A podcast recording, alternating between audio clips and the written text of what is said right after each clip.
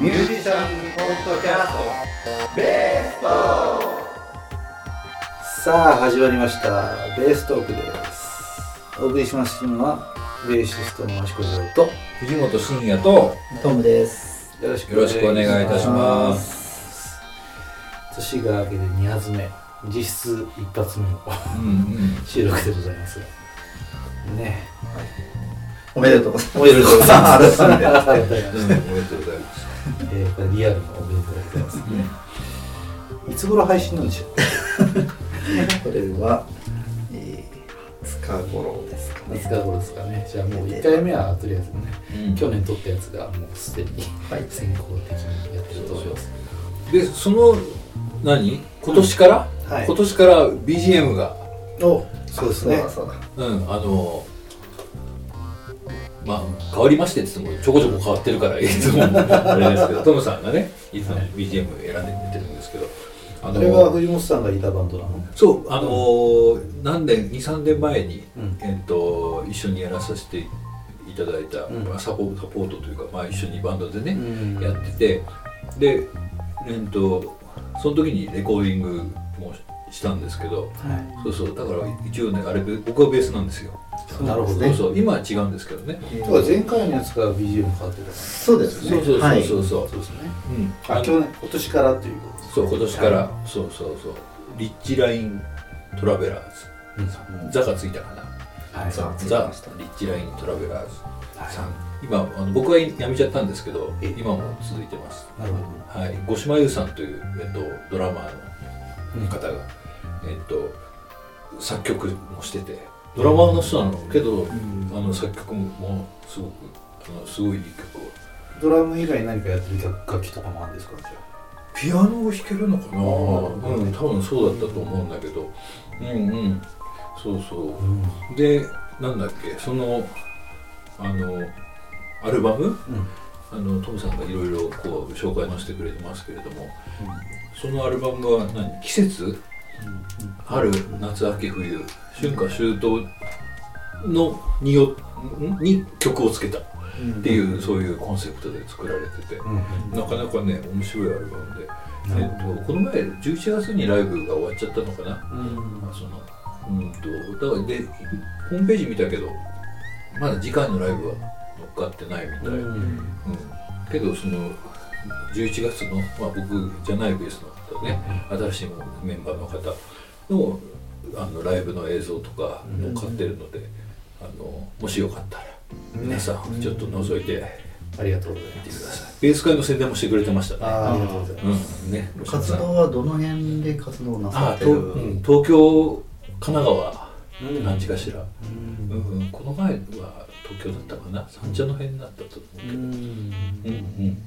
そうあのぜひ、チェケラーで、うん、あのみんなで応援して、ね心よく曲をね使っていいよということでね。うんうん。ありがたいことでございます。はい、ありがとうございます。ね。はい、そんな感じでした。はい。はい。ね年末年始はどんな感じだったんですか？皆さんは。うん。そんな話は今更しなくてもい。いですねうん、超のん。びりでしたね。ああそうですねうん、そう、年始ね。うんえ、ジョーさんはどうだったですか？そうなんですよあ、そうだ、ねジョーさんはそうよ、年末年始。大変だったんですよねそうそう。ちょうどこの前回の収録をしたのがまあうん12月の半ばぐらいだったわけですけど、んその2日3日後？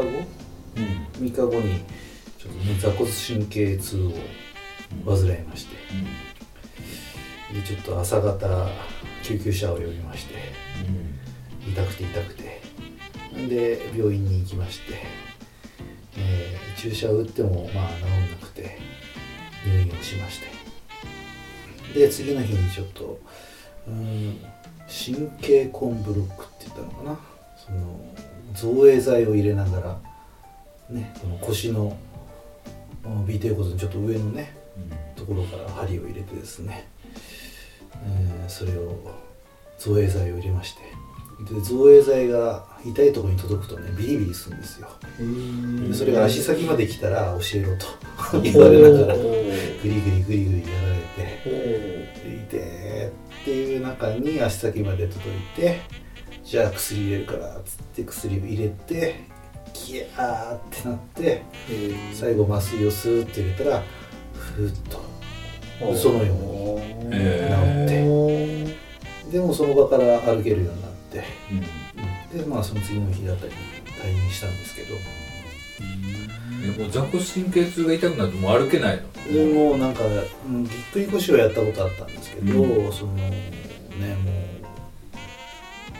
なんだろうベース会の日だったかな？ベース会の日の朝に朝起きて腰がビキーンとなってもう立っても寝てもいらんなくてどうしようみたいな感じで壁に手ついてあーって悶絶していて、まあ、その場はなんとか収めてベース会行ったりしたんですけど、ううん。んそしてまあ次の次の日の朝にそんなことになっちゃって、うん。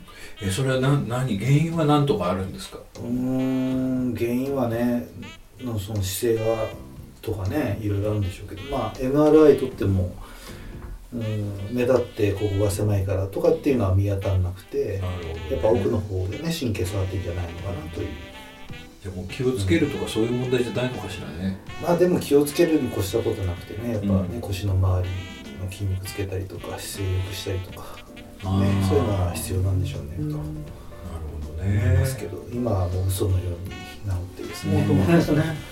何事もなく。ちょい足先がしびれてるかなまだ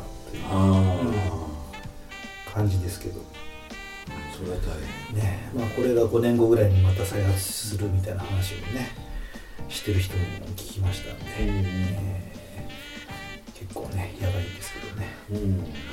まあ、そんなことがありましてうん。まあ3日4日ぐらい入院しましてですね。その後はなんとか元気になりましたから、だってね頭は元気なわけですもんね。そうなんです。と手はね。そうそうそうもうベーストックアドバンスの原稿が進んじゃって進んじゃって、いやまあ初日はねもう何もできなかったんですよ。やっぱり。もう寝たきりでっていうかもう鎮痛剤も効かなくて座薬も効かなくてっていうか。うん。まあ後からね思うとね痛みが70%ぐらいになってたかなとは思うんですけどね。切れてくるともっと痛いっていう感じで。で、まあ、次の日にケロッと治ってうん。もうその日はもう急に暇になっちゃうわけですよね、うん。ちょっとパソコン持ってきてもらって原稿書いたりとか。うん。ね。いつか見ようと思っていた「ボヘミアン・ラプソディ」見たりとかして。ああなるほどこういうふうになってんのかと、大体分かった。うん、あれ見たまだ見てない。見てない。の、うん。あの結構強烈ですよね、そうですね。うん。強烈。何が強烈なんですか？あの えっとラブシーンが。えー、ラブシーンというかね。まあ男女じゃなくて、うん。ああなるほどね。男同士の。うん。あれそんななんすかねあの、まあ、その辺も赤裸々に語られてるわけですよね、そうですね。あんまりどうなん。私もそんなそうそう。僕も詳しくなかった詳しくなかったうん。なんか後からそういうふうな感じになったっていう感じなんですねきっとね。後後からっていうのは。なんか映画だとなんか何でしたっけ？マネージャーだかなんかなんかそれっぽい人が出てきてからだんだんそっちの道そうそうそうそうにね行かれてしまったみたいですけどね。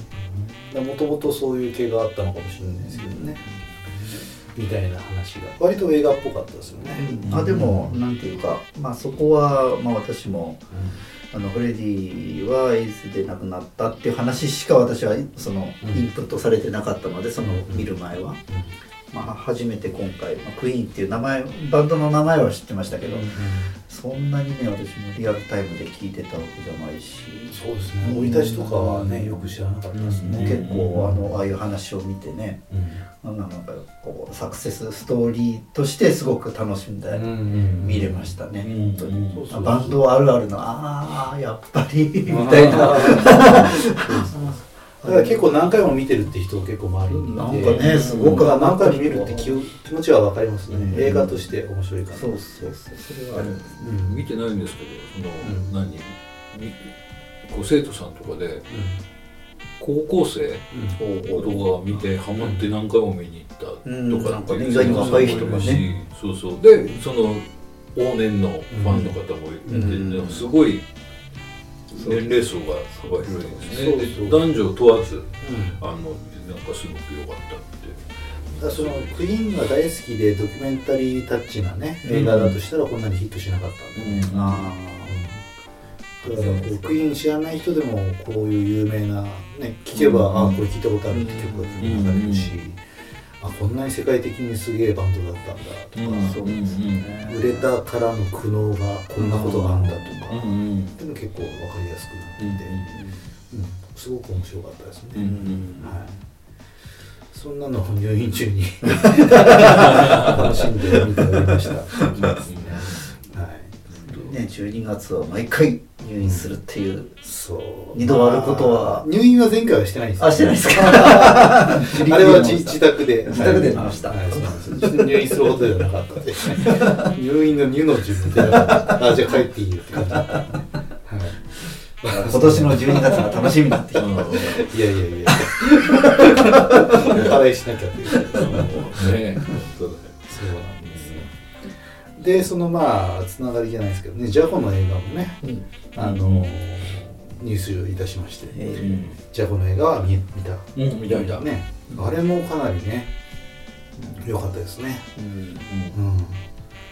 ドキュメンタリーっていうあれは完全なドキュメンタリー。うん。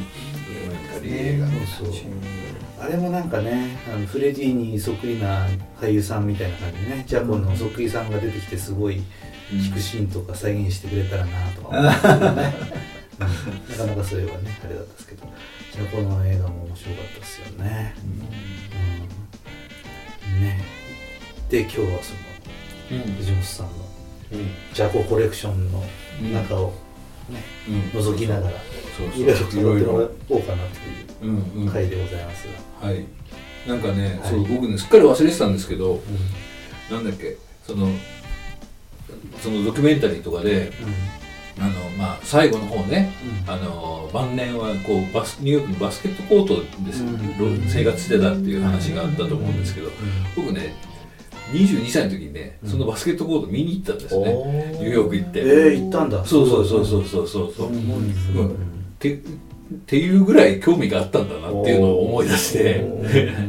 もういつの日かあんまり聞かなくなってたんですけどなんかうん。今でいう聖地巡礼じゃないけど、そういう話ですよね、えなんかそういうのしたことあります？聖地巡礼みたいな、政治巡礼ないな。もう唯一それだけかなよっぽどですねでもニューヨークまで行かれる。うん、まあまあけどそれねジャマイカ行く途中だったんですけど ジャマイカマイカ。あれニューヨーク経由でそうそうそうそうそう。あのね直行便がないんですよ。ー。今どうかな？まあないと思うんですけど。ニューヨークかニューヨークかフロリダ？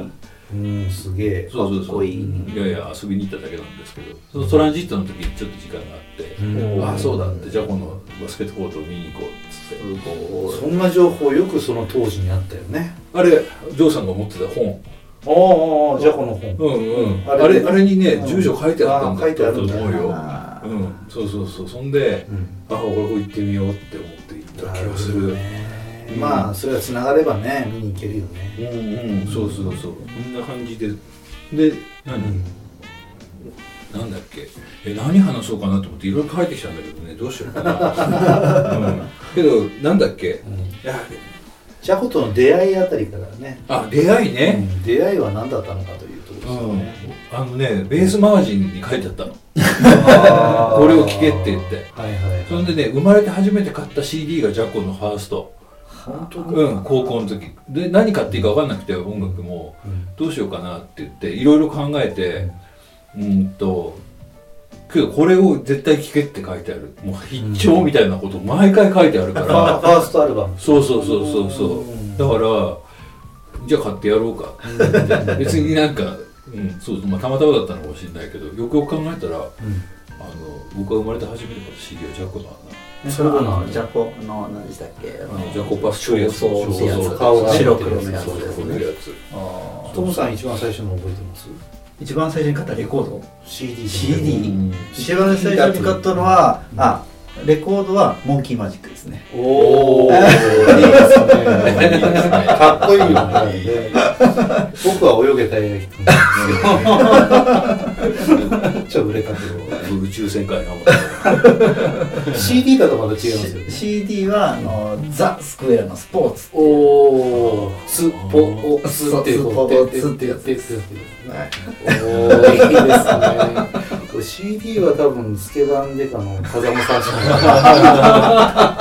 い 多分その辺だと思う。えけどだってもうその年じゃないでしょ。だっていや中学2年3年ぐらいの時よ。あじゃあ早かった。俺高校生だもんね。あ CD 買ったの。がデッキ買ったの。あ出来がなかったのね。そうそうそう。デッキが出てきたのが中2中3じゃない？多分。うん中学の時は僕ね貸しレコード屋に行ってた。あ CD が出た頃だよね、うん。だからね。そうですね。うん。うんうちにはあったとは思うけど、うん、ドデカホーンが出てきたのが高校だった気がする。どれか本ね、もう滑らない話でガクトがね。いやいや。その話してて、うん、あれがあれが本当にか何？かっこよくてねいい音で買ったもんね。うん、うん、すごいね。みんなねうん。で正月に幼馴染と話したんですけど、うん。あの幼馴染もベーシストなんですけどでそいつん家に一番初めて CD デッキが来てみんなでバーって見にああ私もその口ですね。そうそう。そんでかかってきて出てきた桑田バンドのワタバンド。音の違いはい。えなんていうの？クリアにね。そうそうそう。あんななんかザラザラ言わないし。そうですよね。それが衝撃でしたよ当そう時は。そうそうそれはもうなんてすごいんだろうねなんて思って。じゃああの頃なんかニューニューミュージックのなんかああいうねサウンドっていうかね。うんそうそうそうそうそうそう。あのうん。なんて言ったらいいの？だけどね。西海岸な感じっつうか。わかるようなわかんないような。うん。そうそうそう。ああいうのがね音楽やる前とやった後で買う CD が変わったっていうのはじゃあないわけだ。これから音楽やるぞっつってそうそうそう同じぐらい CD を買いそうそうそうそう。子ってすごいなう。んうんけどね全く良さが分かんなかった、うん。うんなんだかよく分かんないな。分かんないですよね。うん。ポンポコポンポコ。みたいなわかんないわかんない。ベースとコンガかよみたいなね。でコンガってこともよく分かってないし、うんうんだから僕なんかその最初にやっぱ音楽を始める前に中学時代は音楽やってなかった時代に CD を買ってることがあって、まあ、その風間三姉妹だったり あとは浜田省吾だったりあの辺を聞いてて、浜田省吾の関係で多分甲斐バンドとかうん。甲斐義郎とかなるほど。ああいう関係とかデビュー当時の江口洋介とか聞いてたんですよね。江口洋介謎だよね。あそれはなんかねやっぱ雑誌を見ていてうん。とねうーんなんか期待の新人がみたいな感じで江口洋介出てきて それのファーストをなんか買った覚えがありますね。でまあなんとなくだけどそのギターのシルエットが載ってる、ね、ジャケットだったりとかそういうのを見てああ楽器だなと思いながら高校に入って、ね、楽器と出会ってっていうからは多分そのベースマガジンとかね買い出すとね、急にこうジャズフュージョン系になっちゃったりしてね、そうそうそう。変えて変えて変えてね。そうだね。そうそうだから、でも高校の時はジャコ知んなかったかな。知ってたかな。いつ買ったんだろうな。でも多分その大学行ってないんですけど大学のジャズ研に行った時に「ティーンタウン」って曲があるじゃないですか、うんうん。であれコピーするぞってなって、そうそうギターの人にこうだぞってその場で教えてもらってひ一生懸命弾けるようにしてやった記憶があってそよく弾けますね。いやもうずっと付きりでなんか教えてくれて。弾けない。弾いてた記憶がありますけどね、テーマが異様に難しくてその後自由じゃないですか。自由な時何すればいいんだろうみたいな、うん、そうなんですよ、うんそうねジャコのファーストでねそうあーって思って聴けるなと思ったのはねそのサムデイブっていうねソウルの人がうん。ゲストで来てて、うん。でそのサムデイブはそのソウルが好きだったからうん。知ってたからああサムデイブだうんあっていうそっちを知ってたんだね。そうそうそうあのそうそう。今の清志郎さんが好きでソウルに行ったから、うん。そうそう。だからそういうソウルの方はそれぐらいだったかなあともう。ハービー・ハコックとか全然知らなかったもんな。うん。ものすごいね豪華なミュージシャン使ってね。そうそうそうそうそう。いうそうそうそうう。ん。あの辺も掘り下げて映画にねできたらかなり面白かったと思うんですよね、うんうん。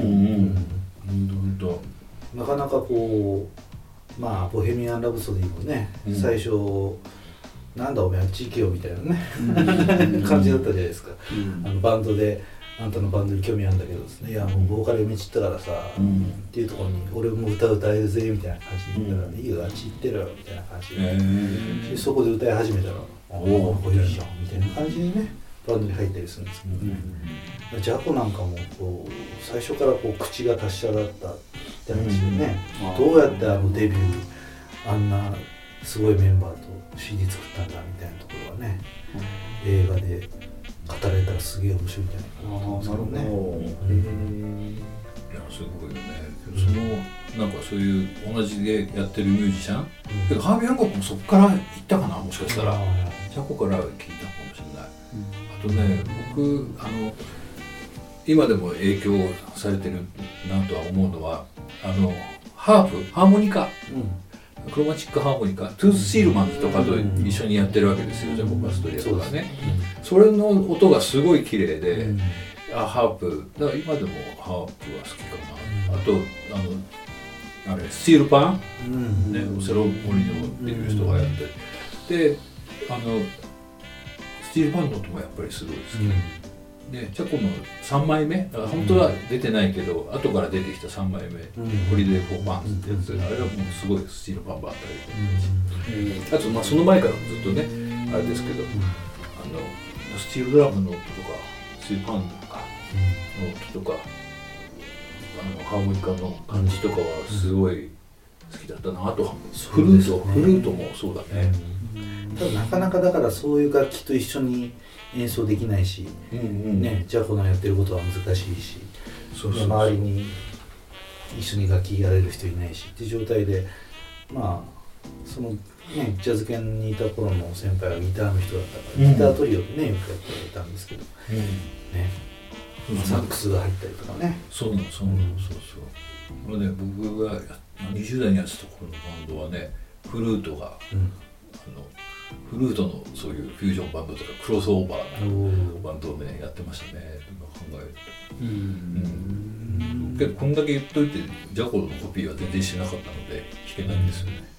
ね。そう。みたいですねまあねした方ではないと思いますけど、なんかねドナリーとかさ、うん。ねそのさっきのね、うん。ファーストの一番最初の曲ですよ、うん。超難解な曲なんですけどあれなんかもうあっという間に忘れちゃうんですよコピーしても、すぐ忘れちゃうんですよ、うん、で1年に1回ぐらいああ弾けっかなってあ弾けないや。って覚え直すじゃないですか。でそうするとね1ヶ月ぐらい丸々ドナリーを弾いてる期間があったりしてよっしゃもう飽きたぐらいやってまた1年くらい経つと 綺麗さっぱり忘れたり弾けなん当だこれ、うん。そんぐらい覚えられない。ねうんてかねあのジャねジャコ9年かかったとか言ってるじゃない？えーをやるのに。ね。あれはもともと、えっと、なんでチャーリーパ。チャーリーパのそうそうそう。あああのメロディーなんですか？そうそうそう。あっていうかなんていうかそうそうあのメロディー。いアドリブではなくて。そうそうそうそう。あでもチャメロディー。オリジナルのチャーリー・パーカーもそのあれをあのあれを作曲したっていう。そうそうテーマのメロディーはあります。もうテーマメロディーらしからぬテーマメロディーだからあの私も何何度かそのドナリーっていうね代表的な曲だって聞いてこれいつテーマが始まるのかな と思ったら あーああれあれテーマだったの？みたいな。ジャコの映画の中でそのチャーリー・パーカーの映像とそのジャコの音源とビタッと重ねて映してた場面があって。ああれが本当にもうシンクロしててね。チャーリー・パーカーと同じ音の長さとかがここまで一緒なんだ。友達が言ってたのがドナリーをねあのこうリハバンドっていうの？練習バンドで本番じゃなくてね。今みんなでスキルを上げるためにやるバンドでリハバンドでドナリーをやったんだっつったらあのもうドナリーはもう誰がやってもあのアドリブがテーマにかなわないっつって、ん。だからさっきトムさんが言ってたような感じでもうあのメロディーがアドリブみたいじゃない。ですかそれを超えるアドリブができないから なんか全然盛り上がらない 線でなんか言ってる友達がいましたね。なるほど、ね曲は早いしね。そうそうそうそうそう。そうですようね、んなんかねそういうふうに言ってた。で後にあのマーカス・ミラーがうん。そのドナリうん。あ隣じゃないな。ティーンタウンだ。あティーンタウンをねスラップでコピーして、はいはいはいうん、でそれが本当ねちゃんとしたアルバムで出す前にずっと前に、あのケンウッド・デナードとうん。タイラン・ブロックと、えーなんとかホワイトドラム。レニー・ホワイト。レニー・ホワイトとやってるなんか配属版みたいな CD があってその中でねやってたんですよ。スラップでティーンタウン、もうちょっと遅いテンポでやっててそれやっぱそのジャズ系に行ってる頃にそれ聞いてね。ただでさえやりづらいティーンタンをスラップでやってた記憶がありますね。本当あれも大変だよねうん。うん。もうやる本当やる気が起きなかったもん。ねうん。うん。ねえそう今はもう全然弾ける気しないん。ですけどね、そうねそうなん。かねうん。そうそうそうあと何あとねそうそうそうセッション？セッションでするので、そうそう。ジャコパスのそのライブの CD があるわけですよ。それとかでシストラットとかやってんですよね。アイシャットセリフとか、ね。うん、それがねあの僕は結構今セッションでは生きてるのかなって思います。なんとなくこういうす進め方がね、マーシーマーシーとか、うんうん。ドルフィンダンスとかじゃあチェンジズもそうだし、うんうんおすすめ CD を紹介リンクをそうですね、貼っておいて、そう。でねどれだっけ多分それだと思うんだけどそれトリオなんだよね。それがね僕好きだった気がする。ね。な、ライブインニューヨークシティ、うん。ね、これがもうな第いくつもなんだっけ？6ぐらいあったんだ6か8ぐらいあった。なんかすごいねありますよね。これの第2枚目ですね、うんうん、これ一通り持ってる気がしますけどね。うん。それはねすごい聞いたなって記憶があるな、ジャコパストリアスハイランブルック、うん。ケンウッド・デナードトリオですね。そうそう。また音がね、まあ、隠し撮りみたいな感じそうそうそう。あんまり音は良くないんですけど、うん、でもなんか熱量がすごいよね。そうそうそうそう。そうそうそう、この場で生で聴いていたかった。なとはほんとほんと、うん、ジャコメリーナそれそれが好きかな、あと、まあ、ワード・オブ・ワースも好きだしね。これさっきの判断でしょ、うん、あとねあと意外に僕好きなのはねこのバまあ、ウェザーリポートも好きだけどあのサポートでやってるのがすごい好きなのね、でねこれこれとか好きなのよねやっぱりパッド・メシーニですねメセーニうん。のファーストうん。はいはいはい、はい、これジャコですよね、うん、そうですね。ねこれとかねなんか昔はかっこいいなってうん。よく、あの聞いた記憶があうん。ります、あとはねさあのさっきねなんかちょっと録音の前に話したんですけどアイアート・モレーラっていうねアイルト・モレーラブラジルの人なんですけど、うんこの人とそうそうあとフローラウェザーリポートのね場所にやってたかな。フローラ・プリンとやってたりとか。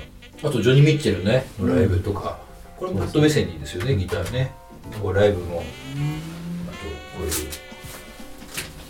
アルバム。普通の普通のレコードにも入ってて。あこれもあれですよ。これなかなかバカバカしいですけど。リミ・クリフってレゲエあのジャマイカの人。ファーダー・ゼイ・カムとか。うん。あとあの何「I can ダレラリンダンテントンテンダン」ってなんだっけな？ディズニーのねやつだったりする。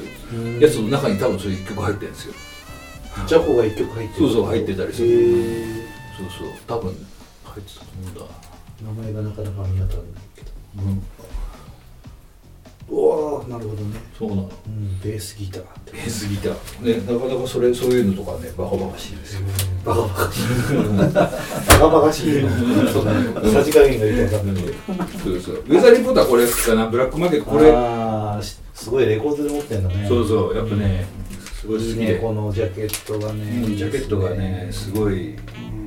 飾っておきたいっていう。そうそうそうちょうどカトカトこれで入ったんですよね。だから半分違うんですよね、でそのね微妙さ加減が他の何？あのウェザーリポートのさっきの,、あのヘビーウェザーとか、ティーンタウンが入ってるやつとかは完成度が高くて素晴らしいんですけど、このブラックマーケットのこのちょっと間な感じ、うん。僕こうフュージョンっていうよりかなんかクロスオーバーと呼ばれてた時代が結構好きで、それがねなんか最高ですよ。これバカバカしいジャケットこれもバカバカしい。ハービー・ハンコ。ックガービアンゴックこれもね1曲か入ってるんですよ。これなんかね裏ジャケにすごいね。機材の写真が往年のこう小室哲也の小室哲也よりなんか3倍ぐらい並べてる感じのね。ありますね。そう。でままあね前はこんなね肖像画だしみたいな。肖像画でもこの辺はやっぱりなんかやっぱ名盤って感じに残ってるもんね今もね。ね音もなかなか若々しい音ですそれも好きですいい意味でね。いい意味でバカバカしいっていうね。あこれもこれもよく勉強した、うん。エレキベースで、はいはいはい。あのジャズをやるのはどうしたらいいんだろうと思って、あのジャコがねそうそうあの酒バラメロディー弾いたりしてそうそうそうそうそう。これもなんかすごいあのよく聞いたなっていう覚えがありますね、まあそんなとこですかね。結構喋ったでしょ、ね。あ。んまりベースのコピーはしたことない、うんない、うん、本当にない、ね。聞く方ばっかり。でもねジャコのコピーはねもうみんなやってるからね。うん。まあやってもいいけど大変だし使いどころがない。あジャコだってバレちゃう。っていうね、さっきのあれじゃないですか。あの、このこのテーマを超えるアドリブがそう聞けないっていうのと似てるんじゃはありますよね、ウェザーリポートとかもそうだもんね、うん。なんか、うんそのそれがかっこいいっていうのそうそうそう。まあよねこのテーマが弾けるぞっていう主張はできますね、うん。このテーマいかに速いテンポで弾けるか。そうそうそう。いうのありますよね。あ一応これこれもこれレコードですね。わあ2枚目。ワードワードですね。これに、うんねフューバートローズとかはフルートですね。そのなんかねそのさっきの CD とかレコードの話じゃないんですけど、なんかやっぱねレコードの時代にできたやつはなんかレコードの方がいい気がしてね、うん。まあ聞き比べしたことあるんですけど、うん。あの同じやつを買ってうん。どっちがいいのかって聞いたらねやっぱりレコードの時代のはレコードがなんかねあの僕はいいなって思いました。なかなかでもそれはねうんうん。分かんないっす。そのハイレゾだのなんだのうんうん分かんないんですよ。うん。分かっちゃうとやばいかなと思って分からないふりをしてるかもしれないんですけど、なかなかね面白いですよ。うん。うん。だからさ散々 CD が出てきた時うわって驚いたくせにこうレコードを。今逆にレコードの売り上げがどんどんの上がってきてるんですよね。伸びてるんですよね、えー、じゃあ復活一時もうなくなるかもとかって言ってましたもんね、まあ、なくなるかもっていうかなくなってると思うんですけれど要するに今の私たちのよりもその若い世代なんかは逆にこういうもので聞くことが新鮮なんじゃないですか？なるほどね。だって結局その CD よりかはね CD は圧縮されてるわけでしょ、うんそうそうそそのこっちのレコードの方が豊かな音はするんだよね。ううん。とこにやっと気づいたんじゃないかな。うんなんかね CD で聴いてたあるアルバムがあってレコードでパッて聴いたらねあこんなフルートとか入ってたんだっていう。なんかあの薄く後ろに入ってるものとかは聞こえなくなっちゃうみたいなんかね立体的に聞こえるっていう感じがすうんうねん。そうそう。そういうのはなんかなんか、うん、すごいこだわってるわけじゃないけど、あの好きですね、なんていう。感じでした、ねうん、取り留めもなく。いやジャコはねあのベーシストなら一回は一応弾いてね、うん。うん、こんな程度のものなのかと。いう程度は聞いてほしいかなと。うん。なのでやっぱりこうレキベースをね、うん、すごくなんでしょうね、うん、ジャズの世界に特に広めたというか、ね、やっぱりコントラバスが主流の世界にね、えー歴でこんだけやった人っていうのはジャコに続けって人がもうある程度クオリティないと続けないみたいな感じにね、もうリチャード・ドラーなんだのっていうものすごい人たちしか続けない感じにしちゃってはいますけど、まあ、可能性がすごいね広がったっていう人だし、ね、ヘビメタとかハードロックの人がうん。ジャコを見にそうそうそうそう。ファンの人が見に来るとかっていうね言ってましたもんね。ねあれなんかすごいね間口を広げた方なんじゃないでしょうか思いますねね。でせっかくだからねせっかくベーストークだから、うん。そのベースのジャコのクロスの話をしようと思ったんですけどじゃあまあもうすっかりね。あ次回以降持つかどうか、はい。うん。そんなとこですかね。まあ、結構まあまあ喋ったんでね、うん。えーこの後はベーストークプラスというのをオーディオブックの方でやってますんでね、はい、そっちの方でも20分ぐらいは喋ってるのかな、うん、はい、えー、ぜひ聞いている方はですねそっちの方も聞いてみてください、はい。はい。まあ、今日はこんなところで、はい。はい、とりあえずぶった切る感じです。はい。ひとまず終了ということで、はい、はい、また聞いてください、はい、ありがとうございました。ありがとうございました。